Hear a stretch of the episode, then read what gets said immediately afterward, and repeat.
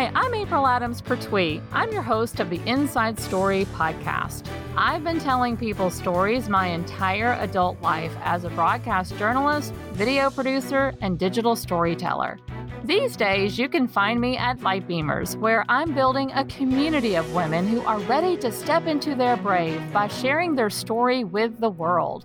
On the Inside Story podcast, I'm bringing you some of the best stories I'm discovering from both the women inside of my community as well as from around the streets of the internet.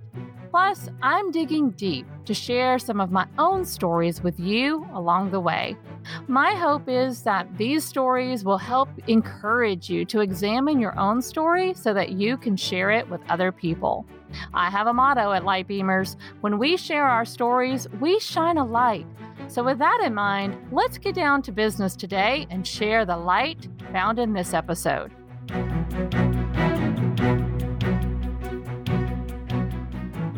Hello, hello, hello, everyone. Welcome to the Inside Story podcast. I'm your host, April Adams Pertwee, and I am literally just like, I don't know, peeing in my pants. So excited about this episode today. I'm really, really excited about this interview. I have been connected with my guest today um, solely through Instagram, and yeah. we've kind of just been following along a little bit. And finally, I ordered her book and sat down and read her book in about a day and a half max. It was so good.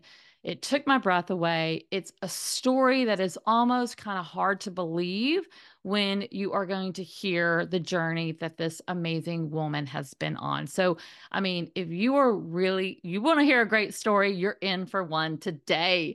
My guest today is Jamie Konzelman and her story really does start in the strip clubs of America. How's that for a headline?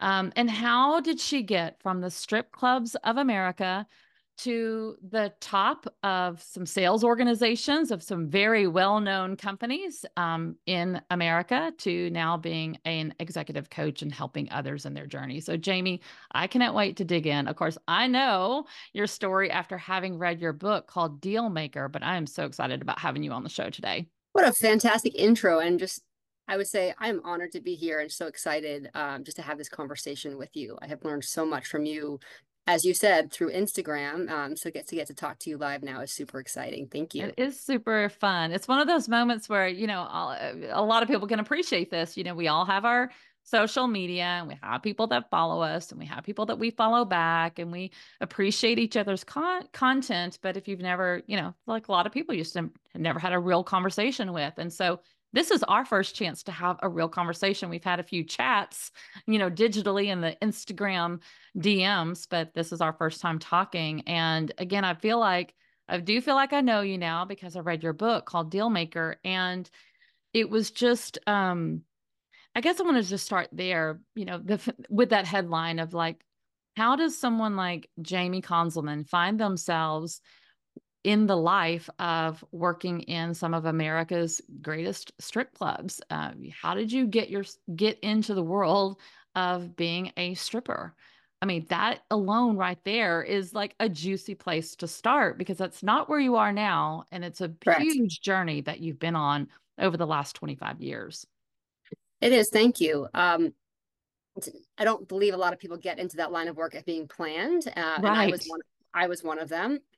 Um, so if I give you the context, I was a super smart kid, but very um, bored um, and challenged in school socially. So my parents thought, "Hey, let's let's help her get to college, Will there'll be more classes, more students." So I graduated high school at 16. Um, but there's a little pitfall in that problem. When you send a 16 year old out to a massive university and they have no social skills, no study skills, no book skills, right?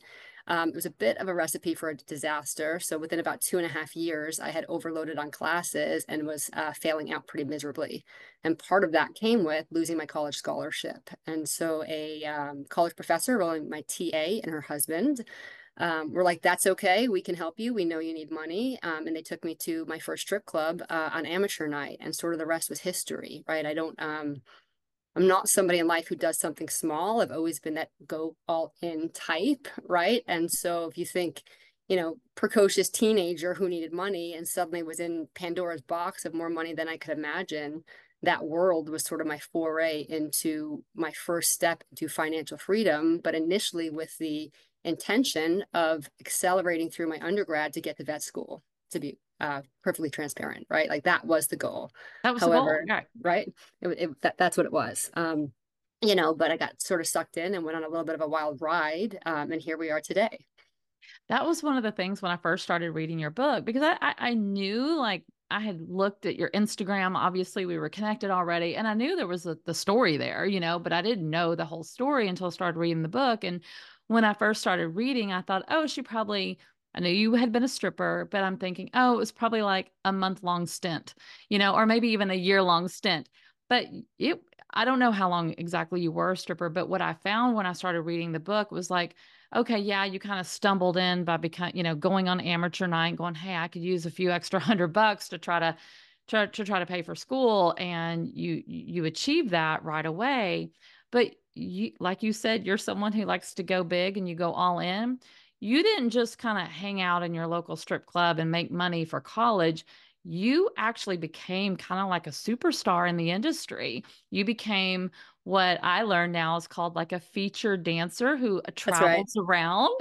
You yep. traveled around. You were kind of like the celebrity. You had, you even had like um, t-shirts and mugs yeah. with your name. Like people were buying merchandise that had your name on it. You know, like like you really went all in on oh, developing yeah. as a stripper and being known and you know gaining notoriety in that space yeah so it's sort of a back door right yes you're right i was dancing for money but my personality to go all in i really had the good fortune of meeting one of my first mentors right i didn't know it at the time that that's what that was called but mm-hmm. i met you know North America's most published centerfold at the time. And when I met her, she was self made, right? She was building a 7,000 square foot home on a golf course in Atlanta. And she had built this business and brand around her with, you know, merchandise as a revenue stream with everything from golf towels to hats to calendars. And I took one look at that and I was like, I'm going to be a star. Because um, in this really unique way, like I had been a kid that was really into singing and dancing and musical theater. And that first childhood was dream was Broadway well, mm-hmm. when, you know, and, and an agent once upon a time just told me, like, hey, kid, you don't have it. You're not pretty enough. You're not talented enough. Like, no. So, I ne- while I never told my parents that, when I went off to college, I decided I would never sing and dance again.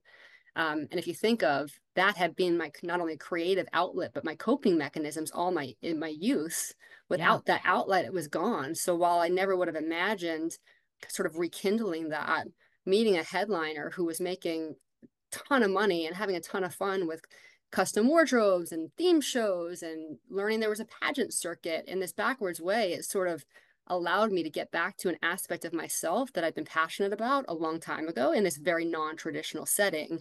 Oh, and by the way, then it fueled my desire to be financially free by a young age.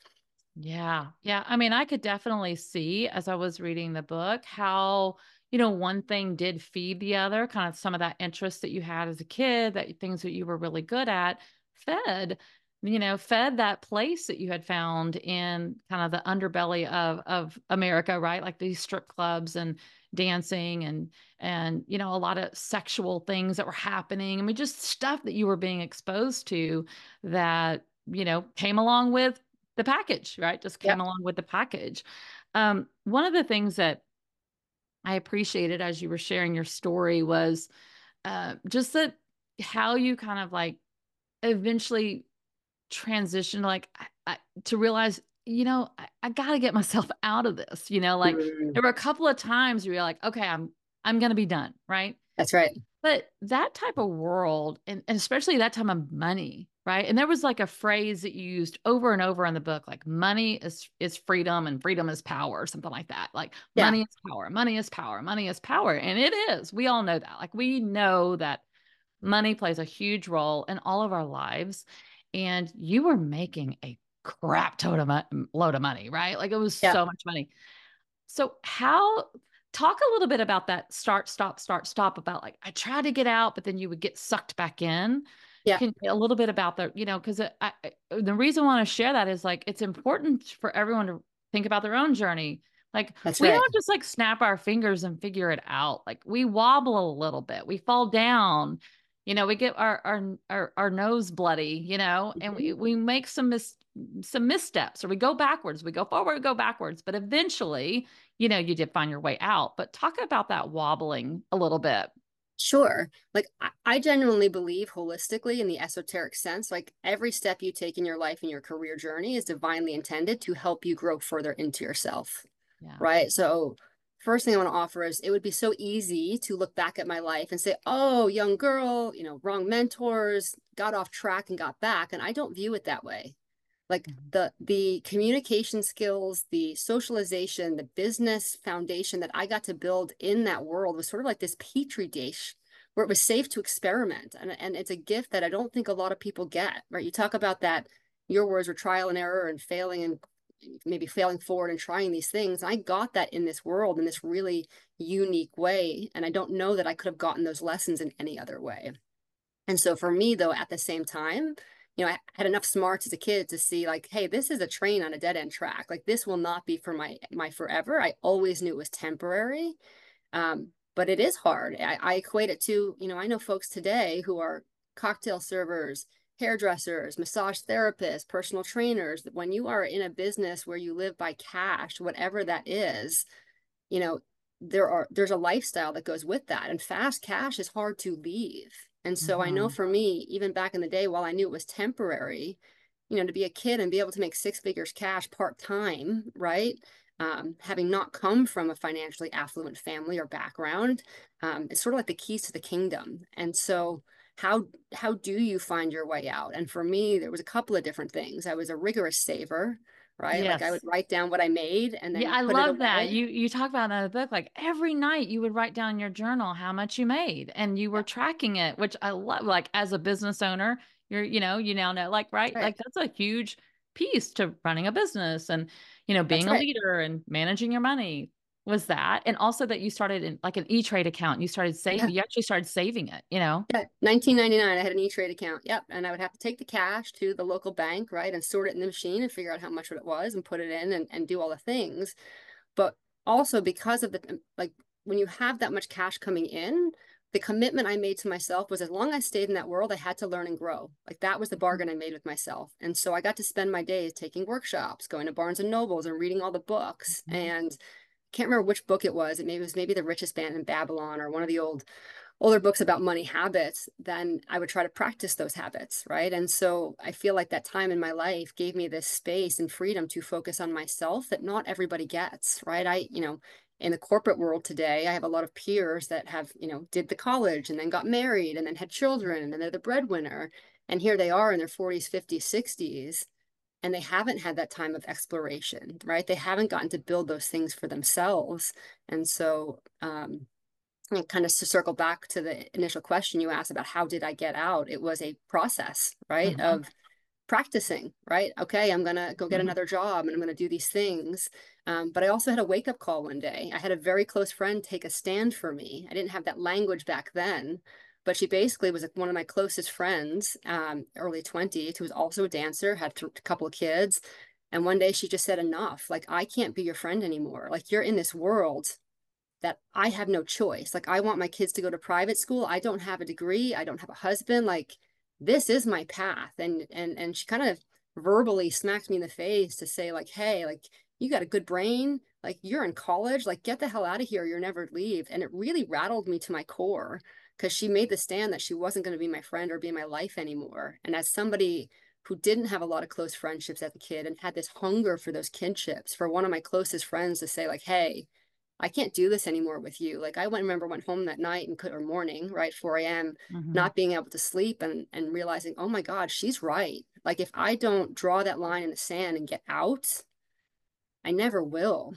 Um, and I was very lucky that sometimes I feel like in my life, when I get crystal clear on what I want, the universe conspires. So when I went mm-hmm. to work the next day, basically every regular business customer that I had had, I had this conversation with about like, hey, this is my last night. And suddenly I had job offers from a mortgage company, from a startup, and and you know, 25 years later, that was my last night, right? Um, and it was guided by different things, sometimes just proving people wrong. There was a saying that a lot of strip club owners and managers would have. They'd say girls leave, but they always come back. Mm-hmm, mm-hmm. Uh, and I used to tell myself one day I'm going to walk out the door and I'm going to never come back unless I'm a customer, right? Like that was sort of my little little thing. I want to be there, right?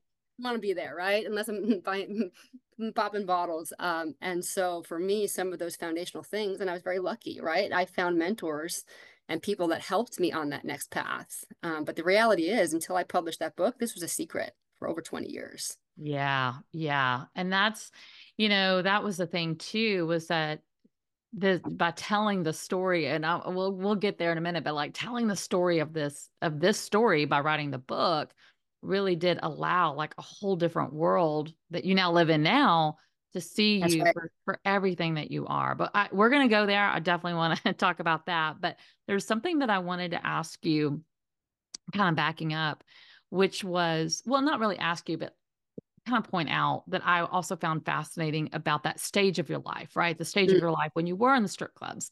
So, not only did you learn a lot about business and you got really smart, I mean, you were uh, clearly always really smart, but reading the books, paying attention to who your customers were, finding out who were the mortgage bankers, who were the ones, how did they make their enough money where That's they right. were spending, you know, thousands and thousands of dollars a night in a strip club.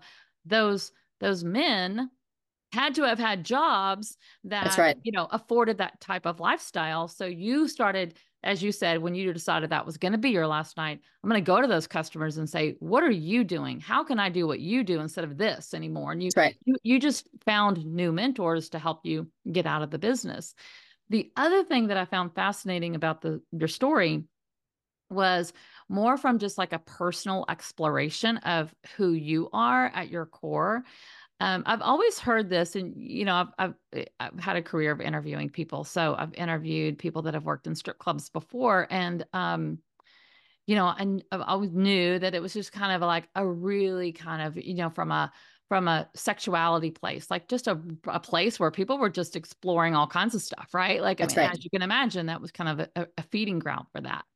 For you, I found from my take on your story is that it might have been a blessing in disguise, right? That you were mm. there to allow you to discover who you were in terms That's of, right. you know, who did you want to be with? You and it naturally uh, in the in the business, and this is what I'd love for you to kind of share with our audience is like, it was a lot of um, girl on girl uh, kind of acts that you guys would do in the clubs, right? Yeah. Like that was kind of like a normal thing. Yeah. But it really allowed you to discover what it is you really wanted in a partner and in a mate for life, you know, outside right. the club. So would you talk a little bit about that? Because I found that another really interesting thing. Like, huh, I wonder how else you would have discovered that about yourself had you not. I'm sure you would have. But I mean, yeah. Anna was a, a place where that was discovered for you, it seemed like. Well, I would say it was a place where it was safe to explore. To explore. But that part of my journey, my coming out and coming to terms with or figuring out what is my sexual identity and what do I want in a partner. I mean, my goodness, that was like a 10 or 12 year journey, right? If I, imagine. At, yeah, right. You know, for some catering people, to men. Right. You know, but you know, having all these women around you, right. And so um I mean, it was definitely a big thing um, in the strip clubs. Um, and it was just fun, right? I mean, I was a really curious kid. I was 18, 19 years old. Um, and yeah, it was sort of like just hanging out with your best friends. And then all of a sudden you throw in champagne and everyone's making out. And I thought it was great. And it took me a little while to realize not everybody thought it was great. I thought it was great. Um, but then it kind of became my thing, right? Like I could be just since communication was tough for me, right? You add a little bit of alcohol and you add very intelligent, you know, businessmen often that are maybe a little bit of lonely or or going there to fulfill something for themselves. And I got this really cool oppor- opportunity to just be as honest in the human world as about feelings and thoughts and just conversations that up until that point I'd only ever had in my journal. Right. Mm-hmm. And so um, it gave me a place to kind of practice that authenticity muscle of having a thought, having a feeling, and getting the courage to share it. And within that, inevitably, by at some point within this journey of dancing, it was always like, well, I think she's cute, and I think she's cute, and right, they're like, well, great, we'll take you all to the champagne room, right? And and, but it was about me. It was very very different. Um, and the irony is, you know, when I finally came out and just figured out, like, hey, I want a girlfriend and a wife, and I don't care the labels because of all of the just dynamics around that, um, and have you know stayed in touch with pe- women and friends that I had from that time in my life. They're like, well, duh, and everyone knew it, which is the I like the the thing that was the hardest for me to figure out, right? Like we all have our own hards. Like mm-hmm. that was mm-hmm. my hard, right? Like that was the I'm going to analyze myself to death and read all the books and I can fix this and all of these things that I thought I needed to do. And all I needed to do was give myself permission to follow my heart um, and sort of let the rhetoric kind of fall away. And the irony is those that are closest to you knew it the, the entire time. Right. right. And so it's right. kind of funny. But yeah, yeah it was wasn't a surprise a, to them, but it was a, surprise, a surprise, to you. surprise to me, right? And they're like, oh, right. right have these emotional conversations where you're crying and people are looking at you like, oh, you really didn't know that, huh? Everyone else did. Yeah. I mean, it's just fascinating. I think it was like a real case study of like what can happen, you know, in that crazy world of, of working in a strip club. And it wasn't something I was expecting. That was another kind of surprise of your story, mm-hmm. which I didn't know. Cause again, I don't know you that well. So I was like, oh, right. I had no idea. I didn't know you were gay. I, I didn't know. So seeing how that kind of unfolded for you as your reader, right? Mm-hmm. I was mm-hmm. like, oh my gosh, it makes so much sense, you know, like, and also I could just see like too, with just like, I don't know, it's like a lot of crazy men out there, and there was a lot of like advances made on you that were not welcomed sure. and that you did not invite, and in a lot of different ways, both inside the clubs and outside the clubs. And it's like, I don't know, at one point I was like, well, my gosh, no wonder you're gay. Like, I wouldn't want to be with those men either, you know? I mean, literally, because I was just like, gosh, you know, it's just, and as a woman, I mean, we've all felt that, whether we're gay or not. Sure. Like, we've all had those advances made. I mean, you know, we've all been, you know, subject to a lot of, um, you know, unwelcomed, uh, I don't even know what the word is, but you know, like just advances yeah. made, sexual innuendos, suggestive behavior, yeah. you know, uh, situations that did not make us feel comfortable, and in many cases did not make us feel safe you experienced all that too, right? You experienced yeah. all that too, for sure. So, um, yeah, I, do, I didn't mean to talk over, but I'm also going to say like most people would make stereotypes and think like all the negative. I also had this really beautiful journey of male mentors and friends that I met in that world that and and and it, my friends used to joke, right? They would be like, you meet all the really wealthy, handsome, kind guys that just want a girlfriend. And I just never into them because I was gay and I didn't know it, right? And right. and so um I just like to point that out because it's it's counterintuitive to what a lot of people would think about stereotypical strip club customers, right? Like yeah, there's a lot of right, you know, the language around oh it's bad and it's malicious and all of these things, right? When I found and I'm sure there's some of that there and maybe I was just very lucky, but I also met a lot of really good people, people I'm still in touch with today, right? Like who've got real jobs, editors of magazines and, you know, CXOs of Fortune 500 companies, right? Um, so it's just I just think it's a um, a neutral ground where people go to explore, right? And just like in the and the population is big enough, just like you can find people, you know, every day in the grocery store who might have bad intentions, you'll find a subset of that there, but it's not necessarily everyone. Yeah, I think that's you know very fair of you to point that out, you know, because that was not your experience at all. And yeah, you know, to what you were talking about earlier, when it was time for you to really truly, you know, say goodbye to that world, you had people that helped you get out. I mean, you Did. had a lot of those men who were friends and you had their cell phones. I mean, you you could text them and say, I need something. And and yeah. they they help, they're like, come come interview. I'll I'll set you up with an interview tomorrow. And that happened, you know, very quickly yeah. for you. And so talk about like then how did you then make that transition into corporate America? Um, you know, when I first realized you you lived in Vegas, my assumption was like, oh, well, she worked in strip clubs, so that's how she got to Vegas. That's actually not at all how you got to Vegas, which I found so interesting when I found, you know, read yeah. your story. Well, I'm well, I'm somebody when I make up my mind, I really make up my mind, right? And and it wasn't just that I wanted out and the stand my friend took for for me. It was sort of a series of events. One of those being I was graduating with my associate's degree, right? And and I had read Dale Carnegie's Making Friends and Influencing People, and one of the pillars in there was get a mentor.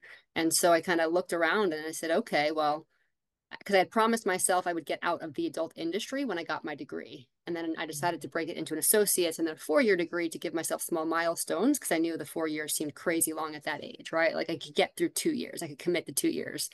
And so it was this sort of sequence of events. And, and, you know, the night after my friend took a stand for me and I just kind of walked downstairs to work and I said, this is the last night. It really was the last night. And so I decided that night I didn't care about making money. I was going to ask every sort of regular that I had, or every regular that I knew came through that had some kind of business job that seemed self made in some way, like who they were, the questions from the book, who they were, how they got there, and would they mentor me. Um, And by the end of the night, I had a half a dozen job offers. Like that was not what I was expecting, right? Um, and so the next day, I went an interview for a tech startup. They had just got their first Series B funding, and uh, they gave me a job. They said, "Well, you know, we'll pay you twelve bucks an hour. You'll be a sales and research assistant." Um, I think they capped my hours at like you know part time, twenty hours a week. Um, and I had a pile Which was not at all the money you were used to making. No, um, you know, and I was going to buy an apartment in Manhattan, um, but it was co-op condo laws were kind of tough with non-provable income and so i told myself well i would use that money to invest in mm-hmm. myself um, and i never danced again. And so part-time soon turned to full-time. I went all in working for the startup and was just really lucky and grateful that they gave me the space to learn. Yeah. Um, you know so it's one of the early employees and these guys had founded you know hotjobs.com and sold it to yahoo for half a billion dollars in the 90s right? And this was a vertical change, but the same technology platform, or similar check two-way database that for the hotel casino industry. And after a few months, I had read a sales book and it said, you know, if you want to sell, you have to go talk to people and face to face was the best. And I'll never forget this. I went into the founders and I was like, you know, you guys are paying me part time. I'm working full time. I get, and they were giving me stock. Like we started negotiating on, okay, well, you can't pay me more. Can you give me equity kind of thing? Um, and I went in there and said, Hey, I just finished this book. It said the best way to sell is to go talk to people. And, you know, you're paying these full-time sales guys and all they do is email. Um, I want to, I want to talk to customers. Right. And they brought a phone out and suddenly he's on sales. And I was like, Oh my God, what do I do? So I went bought another book. It said, well, you write a script and you practice. And after a few months of not making it very far, I went back into their office again and said, you know, what if like i went out to las vegas because we are trying to sell so- software as a service into casinos and picked up the house phone right like then i'd be there then i could say hey can we grab coffee or do it nobody said anything um, so i took that as my cue. It was a bad idea. I went back to my desk and what the founder did is went to you know travel amex travel agency came back with a one-way ticket to las vegas and put it on my desk and said hey, okay kid go to vegas and don't come back to you sell something. Um, so wow. i did. I started cold calling up and down the strip and got you know some enterprise customers for the first time um, for this you know tech startup and that was in like the late 90s um, and the irony is that my career path took all different turns um, and then during the great recession out here in 2007 i'd finally then finished with a four-year degree i got laid off four times in five years um, which seems again like a challenge but it gave me an opportunity to accelerate my career uh, and to make things full circle, I then got an enterprise level kind of sales job for the first time in technology services. And I'm 100% convinced that that foundation of six years at that tech startup made that. Um, sure. So it's kind of interesting how we can take all of these different turns or things people would make as mistakes, but I think they all build on each other to get you on your right path. Um, and I've been in, you know, managed services, IT outsourcing ever since. Working for one of the casinos, is that right? Uh, working on the outside. So what's interesting is uh, I did work at the Luxor um, as part of MGM in the casinos, but that was one of the last layoffs. And then what it taught me was, you know, there's a lot of people who sell into big hotels and mm-hmm. casinos, mm-hmm. but because of the business dynamics in Vegas, hotel casino gaming is a little bit uh, nichey, different industry. It's regulated like finance, right? Um, Las Vegas is a tough t- town to hire people in. And so yeah. all factors worked really well in my advantage because I'd learned I could sell, I could do account management. I lived here locally, I had the right contacts.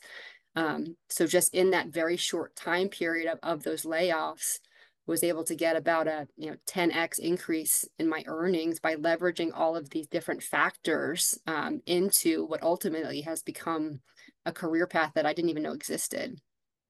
That's amazing. That I mean, it's just again like that is step by step how you navigated. And I, I, I mean, I can imagine like, did you see that coming? Did you see no, that that's no. how you were going to get out of the industry? But what I love about you is is really truly I can sense eh, both by reading the book and now talking with you just like you're laser focused, you know? Mm. You're like, I'm going to do it. I'm going to figure it out and this is what's going to happen and i and i say that to you know like people that i get the chance to mentor and the people that i get the chance to work with is it's always about action right That's like right. action moves you forward That's and right. sometimes it moves you forward in a direction like whoops that was you know forward but not maybe i went a little to the left but it still moved you forward right and that is exactly it's like one foot in front of the other one foot in front of the other and eventually you get so far removed from that strip club and here you are finding yourself having success and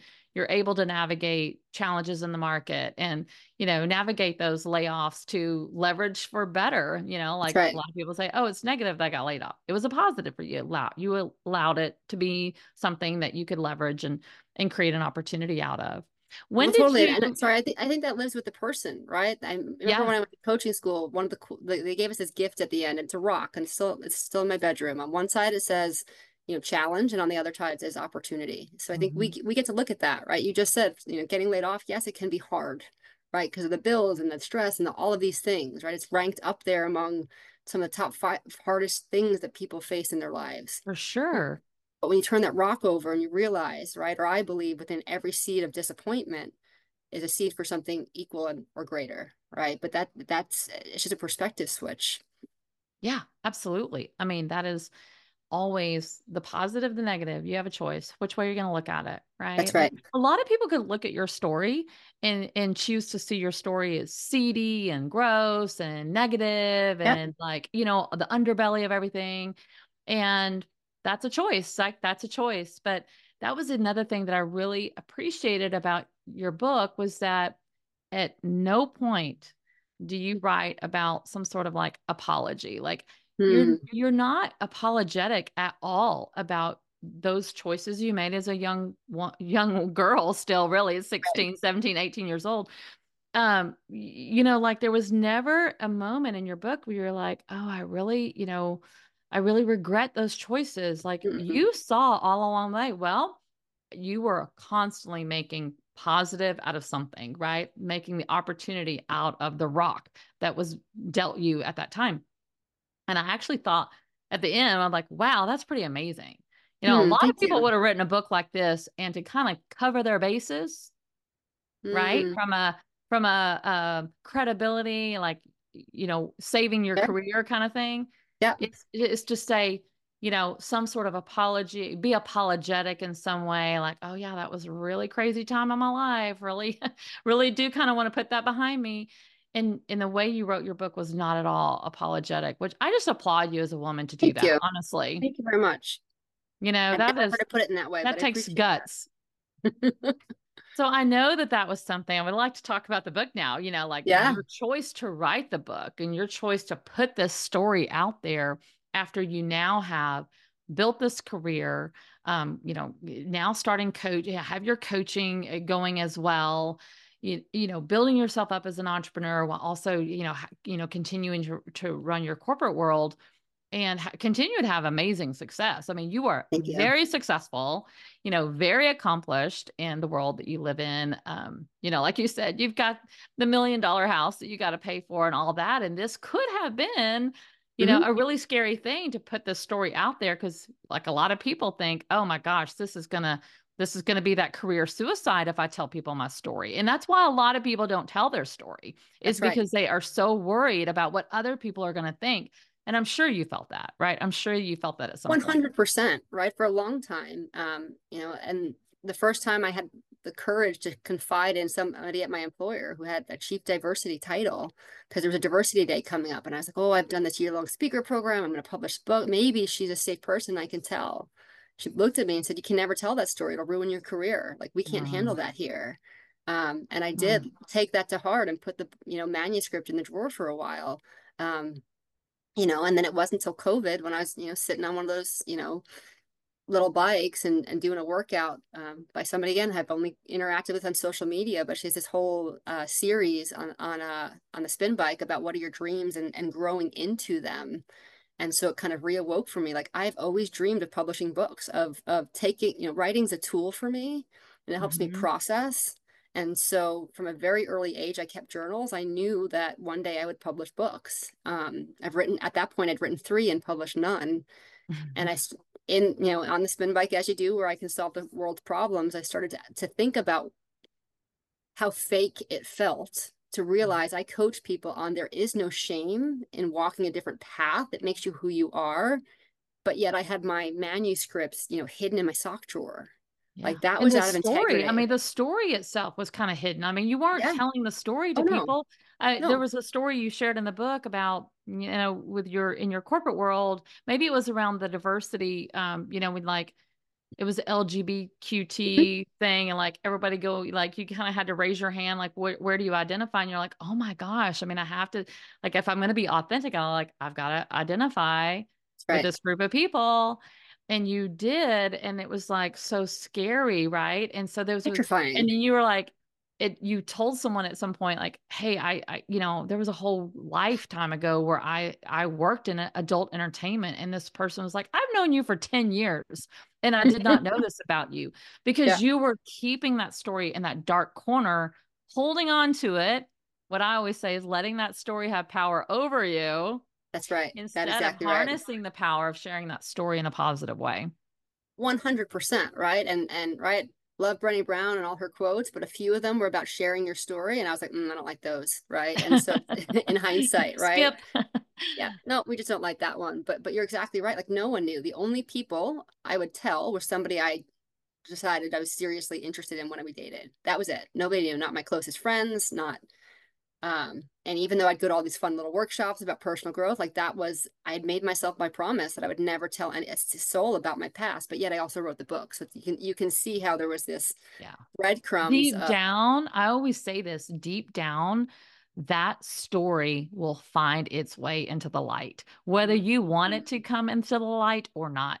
Like these stories we we are not in control we cannot smush them down oh. and cover them up with a lid and just pretend like they're not there they will yeah. come out whether you like it or not and it may make you sick in the process it may it may really cause a lot of mm. havoc in your life so oh sure you know, might as well learn sooner than later right how yeah. to how to really use that story in a positive way well, so, I can see I can see that you're you can see it now, of course. Yeah, I, can, yeah. I can see it now, but I also knew for years in my career I was at a career plateau, right? And and and truthfully, like I kind of always thought like I'd get that, you know, vice president title and then I could publish the book because I was already a leader. Mm. I was already a leader on paper, right? And 12 years, yeah, it was the first of my friends to make like senior director. And then 12 years, like no matter what I did, right? I did all the things that you would think you do. You build the brand, you get mentors, you volunteer. Like I was just not getting to that next level. And the irony of the whole thing was, but I also never really felt seen, no matter how, like I had this mm-hmm. whole internal story or monologue around, no matter how hard I tried, nobody sees me. Well, of course, no one sees you. You're, you're hiding a part of your life, right? You're it was not being fully authentic. Not yeah. being fully authentic. And when I finally decided to publish the darn book, I really believed I would ruin my career.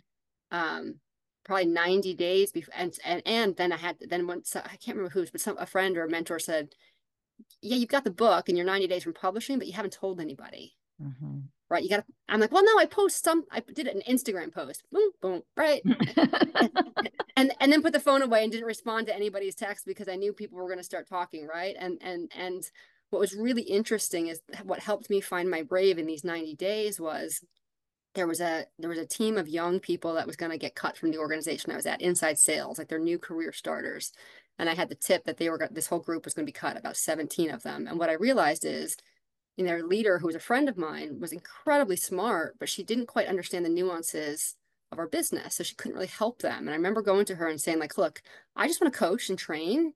Yeah, I'm a deal lead and all of these things. I don't want your job, but let me help you save them, save their jobs. They need that. And and I said, I, I kind of have a really crazy idea, but you don't know my backstory, but I used to be an adult entertainer and I want to share that with, I want to practice sharing. I have a keynote and all these things that I've never done. I want to share it with these kids that are in this early part of their career to demonstrate, like, if I can, because at the time I was doing the largest deals in the company, contracts $100 million and up, right? Like an elite deal lead. Um, and so if I can share with them that this is the journey that I've been on, maybe it'll help them get through the hard part because outsourcing is tough, right? It's got about an 80% attrition rate, a three year lifespan as a career. It takes a lot to make it. And she's like, oh my God, I had no idea that would be great. And so while I was petrified, the safeness of this early career group, I slowly started sharing my story, right? And and mm-hmm. then leaning in more to that. And then they became my supporters. Um, like, hey, you got to go talk here. There's this event. You got to tell other people. Um, and when I volunteer to share something, it wasn't always about the adult entertainment piece. It became about, okay, well, here's some personal growth tools that helped me that I had kept separate from the corporate career because it's, you know, Jamie hippie stuff or Jamie, right, like workshopy stuff, not really a space in corporate America. But they would all all these juniors would come to these calls because I was afraid nobody would show up. And what started happening is we started getting this following, right? What was with 30 people in the beginning was 300 people mm. a couple couple virtual sessions later because we were because I was being authentic and I was sharing tools with people in a very tough work environment that they hadn't had before. And then, of course, one day I said, uh, and so today's the last one, and I'm publishing a book, and this is what it's going to be about, right? And then hit, you know, end, end on teams. Um, and all of a sudden got this sort of flurry of support, but was pretty sure I was going to lose my job, right? Like I was moving money around, like, how am I going to pay this mortgage for the next six months? And it was in those next couple weeks that I ended up getting promoted. And then first I took over the inside sales team when that had left, and then I took over business development. And then I'm suddenly I'm running, you know, 50 person organization. And so the, and this was within, you know, 30 days of publishing my book. And so it's so ironic that the thing I was most afraid of, right, not only helped and and the thing I wanted were so deeply integrated, but I had to find the courage, right? That was part of the first question is how do I step through that? was mm-hmm. integrity is big to me, right? And when I realized I was out of integrity with my own belief system, I had to be trust in that the universe would catch me. Mm-hmm. You know, there's a really great interview with Ellen DeGeneres from when she came out, right? Mm-hmm. And how that really kind of torpedoed her career for a while. Sure did. Right. right. Um, and I just thought like, I want to be that brave. Like I want to stand up and be who I am and see what happens. Cause I realized like if the career ends, that's okay. I'm a certified coach. I have another dream of coaching, right? Like, yes, I had this whole little master plan of if I could just sell a few more deals and make it to the next level, then we could buy the house in Maui. Then I'll go coach because I've got my two dream homes, right? But maybe I should stop plotting and and just try stop trying to figure it all out myself and lean into that value. I, I say I tr- I've said since I was probably 10 years old, oh, I trust the universe. I trust the universe. But it was like there was this underlying agenda of I trust the universe but there's a footnote. I'm going to do it my way. Right. And so I've not been working with, I've been working against and and and and what that that's manipulative, right? Like if, if we did that to people, we'd say, oh, that's a manipulative person, right? We and do it so, for ourselves all the time. Right. Exactly. All the time. Right. Like, yes, I trust the universe, but I'm going to do it my way. And so yeah. all of these things kind of were happening in parallel. Um, and here we are today. I got to go back and point something out because I don't even know if you realize you said it, but when you decided to tell your story, not just write the book, you had the manuscript, mm-hmm. but like when you went to that young group of people that were about to lose their job and it's like, man, you know, if they just, if I could just tell my story to them, uh, mm-hmm. because maybe it would help them, maybe they would see, right. right? You made a decision to tell your story from a place of service. That's right, 100%. And, you know, I always say to people, your story isn't about you. That's your right. story is not about you. When you can learn to get out of your own way and like not worry about what other people, but like, oh, I actually have a piece of my story that if I tell them, it's going to help them, right? That's the right. whole thing around share your story, shine a light. I say it all the time. That's exactly what you did. Like you made the decision to share the story from a place of service because you weren't even thinking about like the the group of like brand new, you know, salespeople. Like they didn't have the capacity of, to fire you. You weren't you weren't in danger mm-hmm. of like getting fired and having you know the what are people going to think about me moment and telling them your story. It was just like, I tell them my story because it's going to help them. It's going right. to get them the motivation and the, you know, clarity that they need to like figure out their next steps. That that's is right. so huge. And that's what people need to hear is that. And then as a result, right, you did tell your story and then all the people found out about it. And then you push, you hit publish on the book. And 30 right. days later, all this unbelievable stuff happened for you in a positive way. Hello.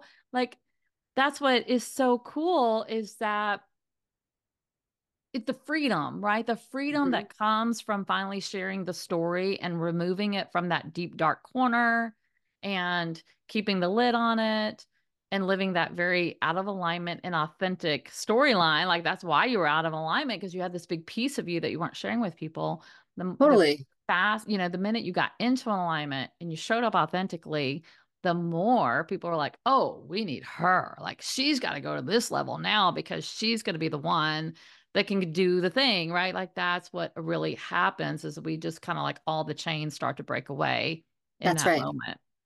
Totally. How free did that feel for you to finally have this story, this deal maker, this book, this story, all of it out there?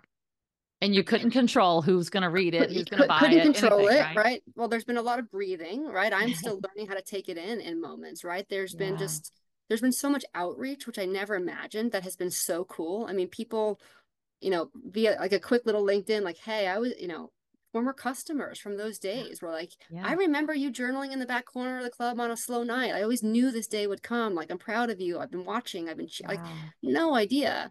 You know, at the same time as a deal lead, we didn't, you know, for a while I reported directly to a different series of CEOs that came in and out of that big company. Some of them reached out and were like, you know, I always knew your, I always knew there was more to your story. I always knew there was something. There was outreach from folks who were like, hey, my kid is struggling. Can you talk to my daughter? Can you talk to my son? And that, I mean, that brings you to your knees, right? Tears to the eyes kind of thing. Like I just never really thought of myself while I love to coach. I never thought somebody would want me talking to their kid or mentoring somebody.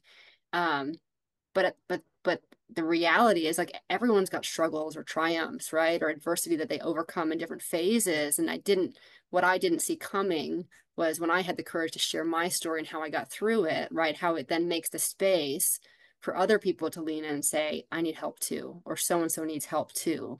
Um, so to me, that's the biggest gift in all of this is getting to have those really rich, juicy conversations, right? Um, as that's what feeds me. There's it's so easy in our world to get busy uh, and to get caught up in how are you? I'm fine. And how's the job? Oh, it's it's fine or it's terrible, and it's very surface level.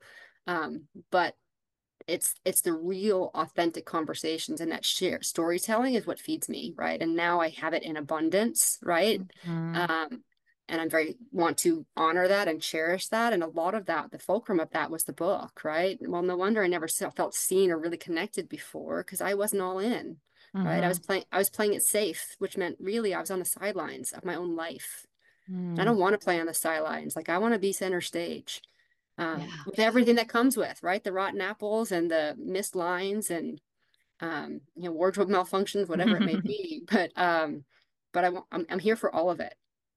Ah, that is so beautiful. That is so, and I really do. I mean, you know, I we talk a lot at Light Beamers, and people go write their book or get on a stage or you know launch the podcast, tell the story, and a lot of that can be very like you know, it does a lot of things for visibility and business building and all those great things. And I'm here for that. I I yeah. I, I, I want to help with all those things. But there's such I always say like, you know, storytelling, if you really, really, really embrace the process of going on the journey of telling your own story, it is the most beautiful personal development mm. journey mm. you will ever go on ever. Right. And you know, it like I've experienced it clients have experienced it. People I don't even know have experienced it. You've experienced it. And so, you know, again, I just, I know someone's going to hear this today and hear your story and piece, pieces of your story that may not be the exact same as yours. They may not have worked in strip clubs, but they're holding on to something that they're ashamed to share, worried to tell. You know, they haven't found that brave, they haven't found that courage, they're stuffing it down, and they might be going, huh, maybe that's why I'm out of alignment. Maybe that's why mm. things aren't clicking. Maybe I should go back and look at that story and figure out a way to share it in a way that would bring it into the light, would share, you know, make give give you yourself that empowerment like really that's is right. a self-empowerment tool and what it does for others you know like again all these people that reached out to you and the way come come coach my kid come talk to my kid i mean what the, you know for a parent to to offer Huge. their child up to you and say, please help them. That is like, that's an ultimate compliment, right? Yes. That is what storytelling can do. So I just think it's so gorgeous. I'm so happy that I got to have this conversation with you. I'm happy I got to read your book. I do want to share it again. It's called Deal Maker. You guys go get it. We'll link it up in in the show notes. It's on Amazon. Um, I, I know this was like such a big deal to you know you're like i wrote the book but then i didn't tell anybody i was going to write the book or i was writing the book you know yep. we, we, we published some books this last couple of years with light beamers and helped some women to you know go through that process and i told every single one of them i'm like you think the hardest part of writing this book is going to be the telling of your story you know telling your mm. story putting it down on paper and and writing your chapter oh no no no no my friends the hardest right. part of writing a book is telling everyone you wrote a book you know that's really right is. that's that's right it's so hard it's so hard it it's so scary uh, but i'm really glad to hear that you've had such a you know, a beautiful, positive experience from it. So, what is next for you? What do you want to have happen next? Here Ooh. we are at the brand new year, you know, so the beginning of 2024. So, what are you looking forward to calling in um, for yourself and for others this year? Um, we one of the things you mentioned th- this throughout our talk, the word that kept coming was service, right? Like I mm-hmm. genuinely believe, like you know, the first part of my career, I, I was focused on myself. Let's be honest, right? Like I've been really selfish. Like yeah, you know, you volunteer and you give money when you can, but but I was gonna get it to the top first, right? To make sure I could do it in a big enough way. Um, and I just have new awareness, right, over how selfish I've li- I've lived um, and so I just want to lean into serving more um, in whatever capacity that looks like, right? So sometimes it shows up as coaching, right? Mm-hmm. We talked before the microphone went on that I want to lean into more speaking and sharing my story through that lens of helping people find that for themselves. Yeah. Um, you know, and I'm a big animal lover. I have four dogs. Um, um, so I'm committed to making an impact in rescue organizations and in our shelters across the country and um, you know, and and with the wild mustangs that don't quite get the love and support that they need. And so I am really crystal clear that I'm very blessed to live a big and rich life in many different definitions. Um, you know, and Oprah's got a really great quote that I hold on to, um, where she talks about, you know, I, with greatness comes a great responsibility.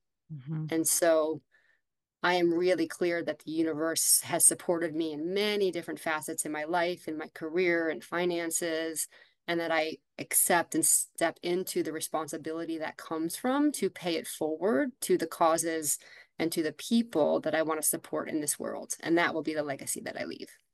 Mm, that is so beautiful. I love that. Thank you. Yeah. You know, it feels really good when you can be in that place of service. You know, I say, um, all the time remind myself too that you know if i'm in a bad mood or i'm having a bad day how can i go serve somebody how can i just go mm-hmm. give you know without any expectation in return how can i just go pour into someone else maybe it's That's my right. daughter maybe it's a friend maybe it's someone online maybe it's me writing a post that just like you know like i just want to help somebody whatever it is or maybe i go deliver a meal or i go mm-hmm. you know work at a at a homeless shelter for the day. I don't know, whatever it is. Like, right. You know, there's like so many ways, but it it turns a bad day around, you know, unanimously every single time. Instantly. Yeah. Instantly. And so if it can turn a bad day around, what can it do for our good days? That's right. right? Like, oh, like that's exciting to think what you will and it's like expansion.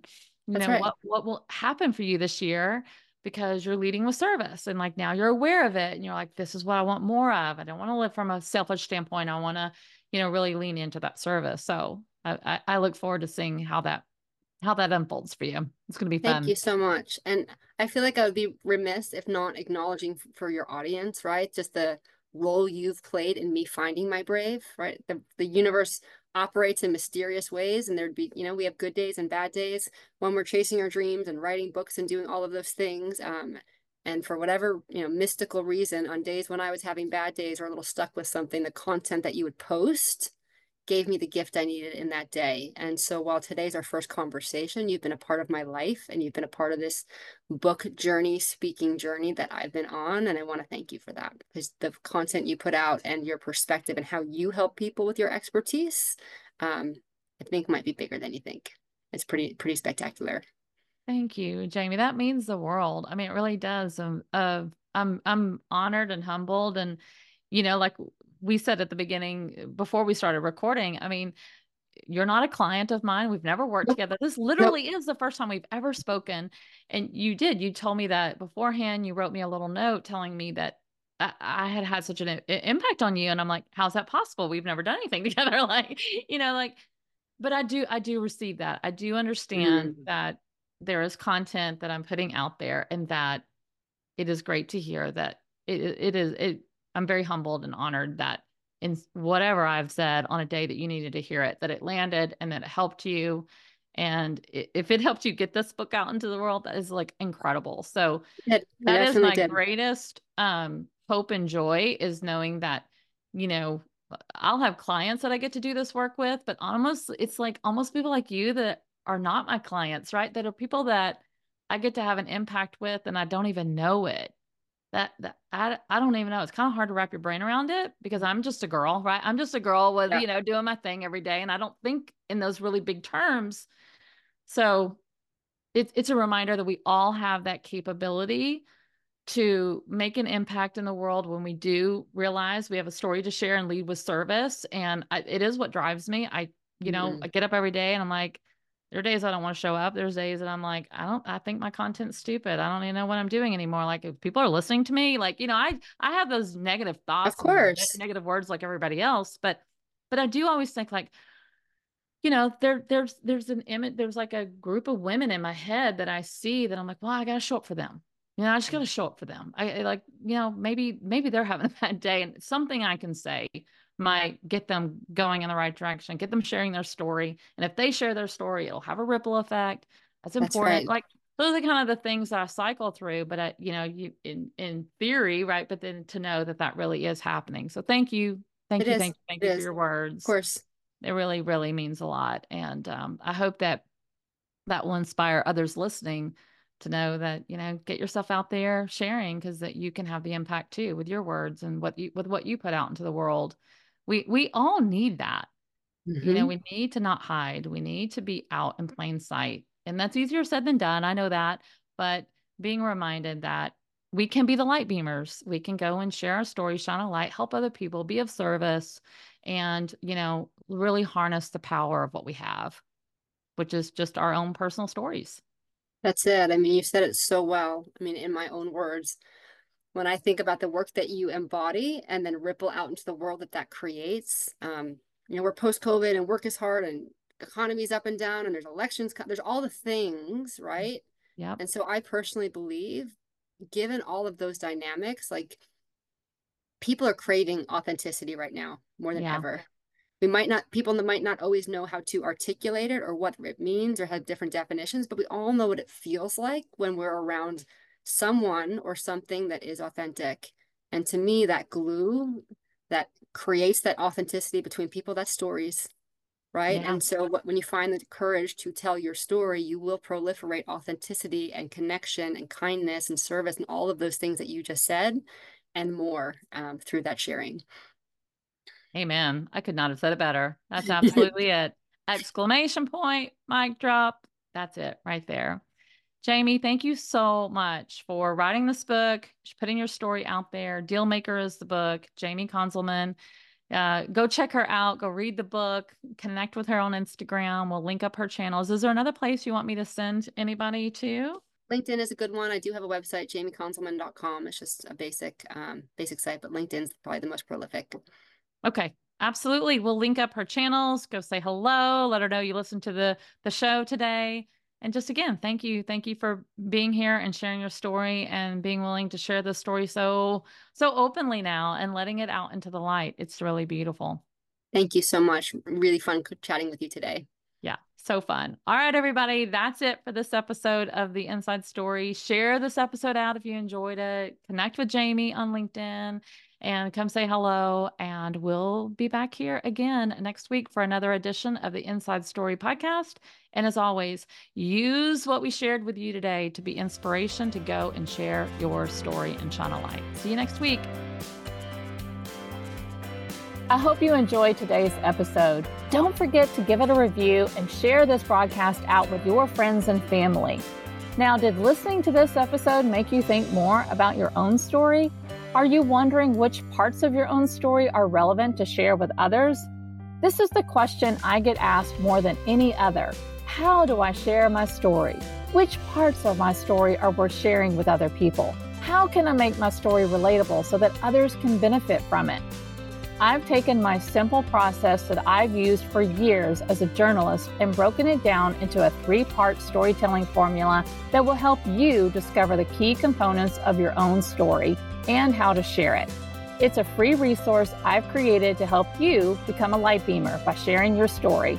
Simply go to www.lightbeamers.com and click on the big yellow button on the home page to download your story formula.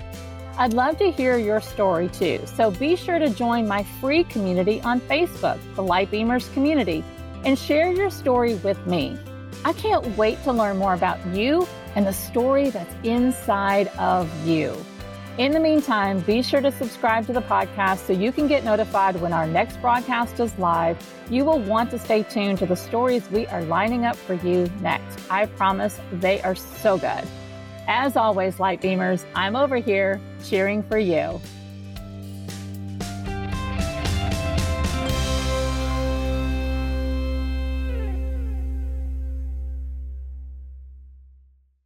This podcast is part of the Sound Advice FM network. Sound Advice FM, Women's Voices, Amplified.